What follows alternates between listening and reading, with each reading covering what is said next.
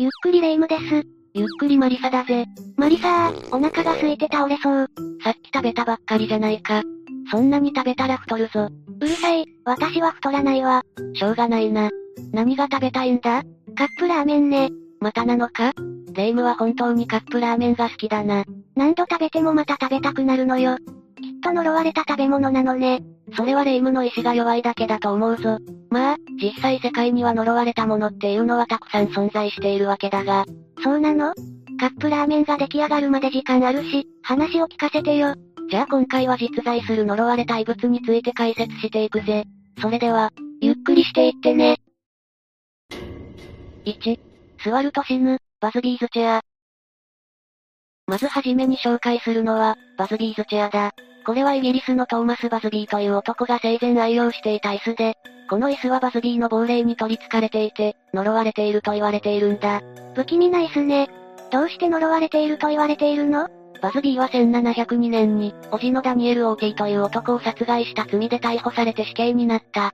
それ以来、この椅子に腰掛けた人々が次々と不可解な死を遂げていったんだ。それでこの椅子にはバズビーの亡霊に取り憑かれているとされるようになった。犠牲になった人々はなんと63人に上る。63人も、ちょっとこれはシャレにならないわね。こんなことになるまで何が起こっていたのかしら。じゃあ、ことの発端であるバズビーが叔父を殺害するところから話を始めるとしよう。生前のバズビーは偽金作りを生りとしていて、大酒飲みだったと言われる。ある時、村の美女であるエリザベス・オーティと結婚した。偽金作りしてて大酒飲みとか、人としてなかなか終わってるわね。どうしてそんな人が村の美人と結婚できるのかしら。本当に謎だな。バズビーはエリザベスと結婚することになっていたんだが、彼女の父親であるダニエル・オーティは結婚に反対していた。当然よね。こんな人に娘をあげるなんてとてもできないわ。そしてある日、バズビーが家に帰るとそこには叔父のダニエルがいて、バズビーのお気に入りの椅子に腰掛けていたんだ。そして自分は娘を連れ戻しにここに来たのだと彼に告げた。しかしバズビーはそれを断って、ダニエルを絞め殺してしまった。バズビーはこの殺人を犯したことで死刑を宣告され、その人生に幕を下ろした。殺しちゃうなんて気性の荒い人だったんだね。ああ。そしてバズビーが死んだ後、この椅子は妻のエリザベスが家財道具を処分した時に、バズビースプープイン、というパブに置かれることになったぜ。ちなみにこのパブのネーミングは処刑されたバズビーの名をモチーフにしている。パブに置かれた後、この椅子は殺人者の椅子、死刑囚の椅子であることから、呪われている、という噂が流れ、酔っ払いたちが面白がって座っていた。だがそれから恐ろしい出来事が次々と起こってしまう。呪いの噂は本当だったってことね。それで、何があったの？当時この椅子に面白がって座った人はたくさんいたんだが、第二次世界大戦が始まって、戦場に駆り出された彼らは一人残らず、全員戦死してしまったんだ。それは痛ましいことね。でも、戦争で死んでしまうのはそんなに不可解な死って感じじゃないわね。他にも死んでしまった人がいるの？まだまだいるぜ。その後も噂はどんどん広がっていき、有名になったこの椅子は、パブにやってきた酒を飲んで、酔っ払った若者たちにとって、度胸試しをするのに格好のネタとなったんだ。24歳の、ある空軍パイロットが仲間と一緒に酒を飲んでいた時、座ったら死ぬその椅子の噂の話になった。彼は、俺はそんな呪いなんて信じないよ。と言ってその椅子に座ってみせたんだ。そして、その数時間後、なんと彼は交通事故に遭って死んでしまうんだ。ひ。信じないって言ってた人が犠牲になっちゃうと余計怖さが増すわね。他にはこんな犠牲者もいる。とある建築作業員は仲間が止めたにもかかわらず、椅子に座ってしまったみたいだ。するとその翌日に屋根から足を滑らせて転落、首の骨を折って命を落とした。こっちの人も椅子に座ってすぐ亡くなったのね。これは椅子が呪われているとしか考えられないわ。この調子でパブに置かれ続けたこの椅子には、面白がって座る人が相次ぎ、1972年までの時点で61人が座り、病気や事故などの原因で、みんな座ってから極めて短期間で死亡する、という現象が発生したんだ。この椅子、やばすぎる。でもどうして店はこんな恐ろしいものをずっと置いていたのかしら。その理由は定かではないが、肝試しとして人気だったみたいだし、店にお客さんを集めるためだったんじゃないか？確かにそれはあるかもね。今はこの椅子はどうなっているの？バズビーズチェアは現在地元のサークス博物館に所蔵されている。博物館によって厳重に管理されているが、直接見ることもでき、一般公開されている。だが、以前のように不可解な死が起こらないように、椅子は床から2メートル弱の高さに吊り上げられ、誰にも座ることができないようにしてある。スタッフさえも触れないそうだ。それなら一安心ね。もう二度と犠牲者が出ないことを祈るわ。2、開けると不幸になる、リリュークの箱。お次に紹介するのは、リリュークの箱だ。リリュークは古代ヘブライ語で呪われたものという意味だそうだ。この箱を、あるポーランド人の女性が購入するところから全ては始まる。ある時、一人のポーランド人の女性がスペインで、高齢術で現世に召喚した悪魔を封じ込めた。という曰く付きの小さなワインセラーを買った。よくそんなもの買おうとするわね。怖いものが好きだったとか？なんで買ったのかは今となっては不明だが、彼女は中に悪魔が入っていることを信じ、亡くなるまでその箱を開けることはなかったそうだから、特に怖いものが好きだったわけではなさそうだ。売っていた人が買ってほしいと頼んできて、断りきれなかったとかかもしれないね。ありえるな。それはさておき、話を進めるぞ。スペインでワインセラーを買った彼女は、後にアメリカに移住し、その地で亡くなるまでその箱を開けることはなかった。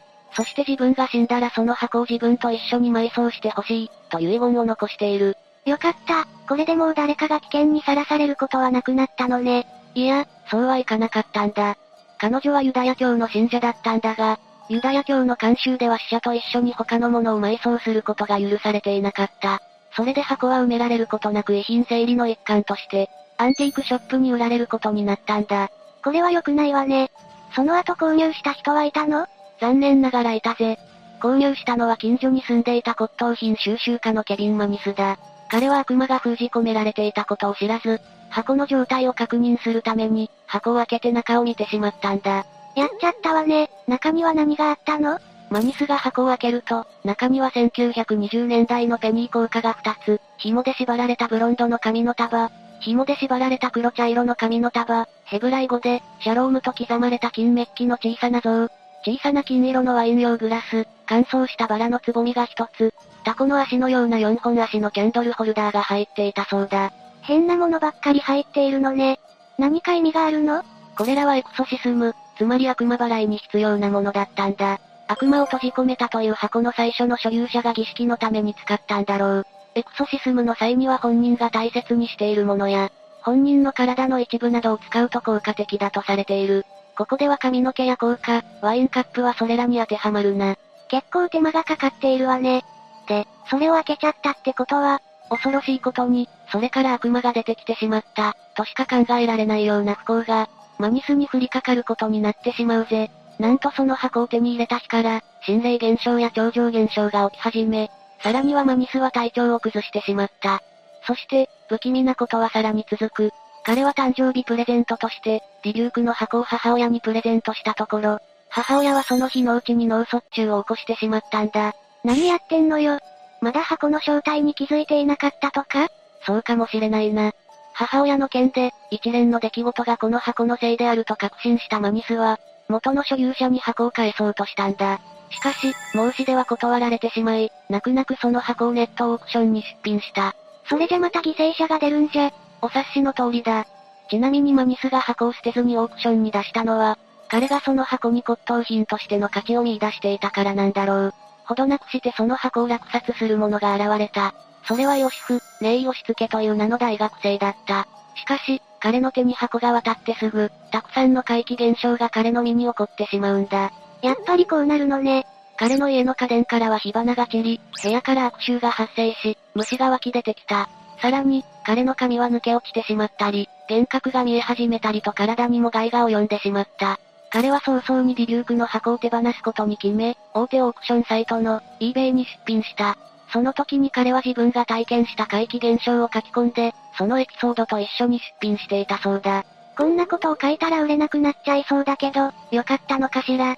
意外なことにこのメッセージが書かれていたことで、この箱はかなり注目されることになったんだ。やがてこのオークションはとんでもないアクセス数を獲得して、結果として、ジェイソン・ハクストンという、医療関係の博物館の館長が所有することになった。例の通りリリュークの箱を入手した後、ジンマシンや吐血など、ジェイソンの体には異変が起こった。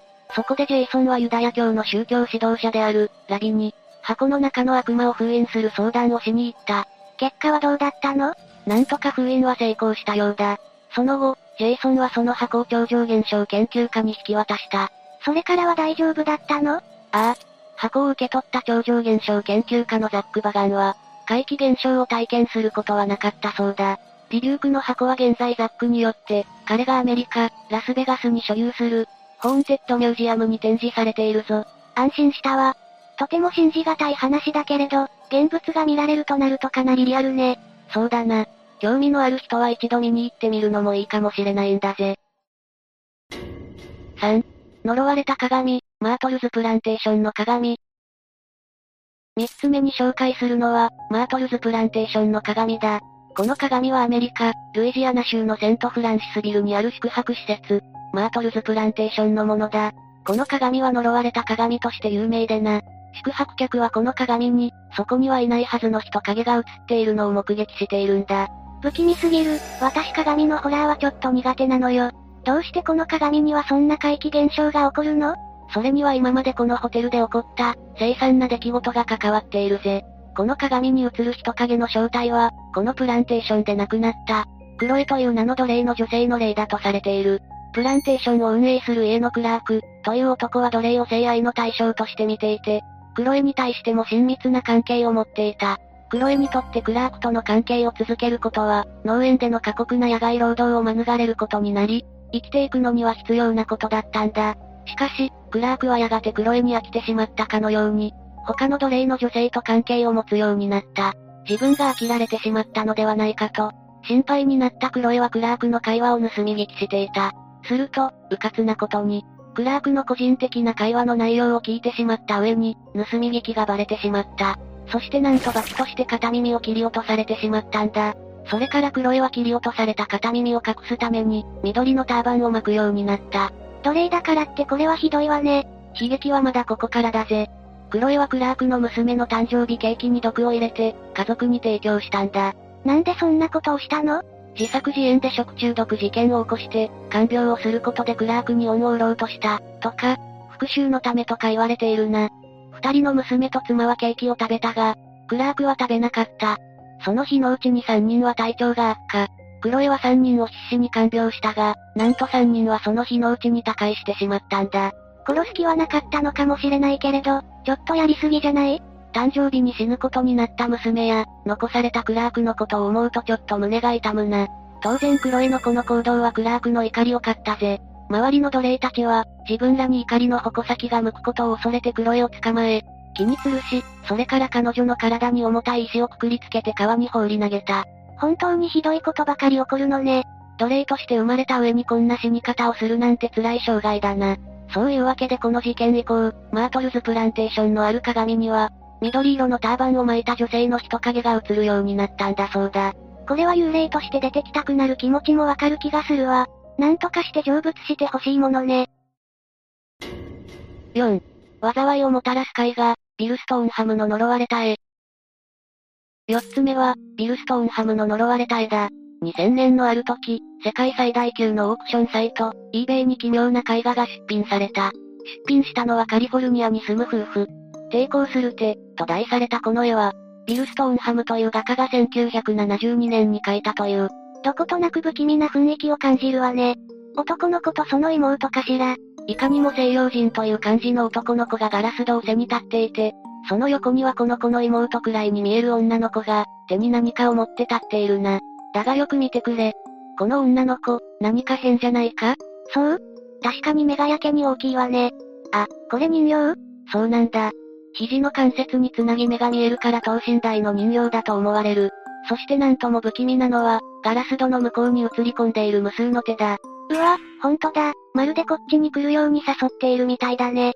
この絵画の恐ろしさはそれだけではない。出品者が落札者向けに書いた警告文の内容も本当にヤバいんだ。この絵を所有することにより起こり得る問題、と題されたその文は以下の通りだ。1、夜になると、絵の中の少年と人形が消えてしまい、家の中を誰かが走り回る気配がすることがある。2、絵を飾っている部屋に、絵画の中の少年が入ってくることがある。3、絵を見続けていると誰もが気持ち悪くなり、意志が薄弱になることがある。4、小さな子供が絵を見た瞬間、叫びながら部屋を走り出すことがある。5、絵を見た瞬間、突然誰かに掴まれたり、熱風が吹きつけられたように感じることがある。これは確かにヤバいわね。でも、出品者がこの絵を高く売るために作り話を書いたってこともあり得るんじゃない？ここまでならそれは十分あり得る話だと思うぜ。だが、抵抗する手が多くの人々の目に触れるようになってから、奇妙なことが起こり始めるんだ。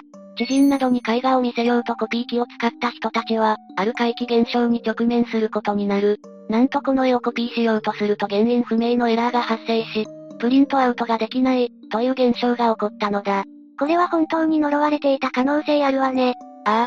この絵がオークションに出品されるまでの経緯をたどると、呪われていると言われる理由がよくわかると思うぜ。1972年にビル・ストーンハムがこの絵を描いた後、ある画商に渡ったんだが、その後死亡してしまった。そして次にこの絵を買ったオーナーも行方不明になった末、遺体で発見されたそうだ。さらに次の所有者の家では不可解な現象が発生する。夜中、絵画の近くへ行くと少年の泣き声が聞こえるという。不審に思ったオーナーがビデオカメラを設置して一晩撮影したところ、なんと絵の少年が抜け出す様子や、絵の中で少年と人形が動き回る様子が撮影されたという。こうして恐ろしくなった所有者は、あの警告文と共に絵画をオークションに出品した、という流れだな。出品された時、すでに所有した二人が立て続けに死んだ上に怪奇現象を起こすという、曰く付きの絵画だったのね。最終的に話題になったこの絵は、ミシガン州にあるアートギャラリーが、およそ100万円で落札することになるが、出品中にこの絵を目にした人の中には、気分が悪くなってしまった人が続出したそうだ。被害を出し続けているのに100万円で落札なんて、よほど物好きな人がたくさんいたのね。私だったら絶対に買わないよ。同感だ。商品を購入するときは、よく注意書きを読んで、興味本位で買うようなことは絶対に避けるべきだぜ。ということで今回は実在する呪われた異物を4つ紹介したぜ。どれも曰く付きでゾッとするようなものばかりだったわね。所有しただけで呪われちゃうものとかもあって、もし自分の手にそんなものが回ってきたら、なんて想像してしまうわ。この世界には呪われているとされる異物が挙げればキリがないほど存在している。その裏には凄惨な事件や知られざる悲劇があるのかもしれないから、興味を持って調べてみるのもいいかもしれないんだぜ。そういえばレイム、カップラーメンは完成したか？あ、もう伸びちゃってる。マリサの話が面白すぎるのが良くないのよ。というわけで今日の動画はここまで。動画が面白かったら、高評価とチャンネル登録よろしくお願いします。最後までご視聴いただき、ありがとうございました。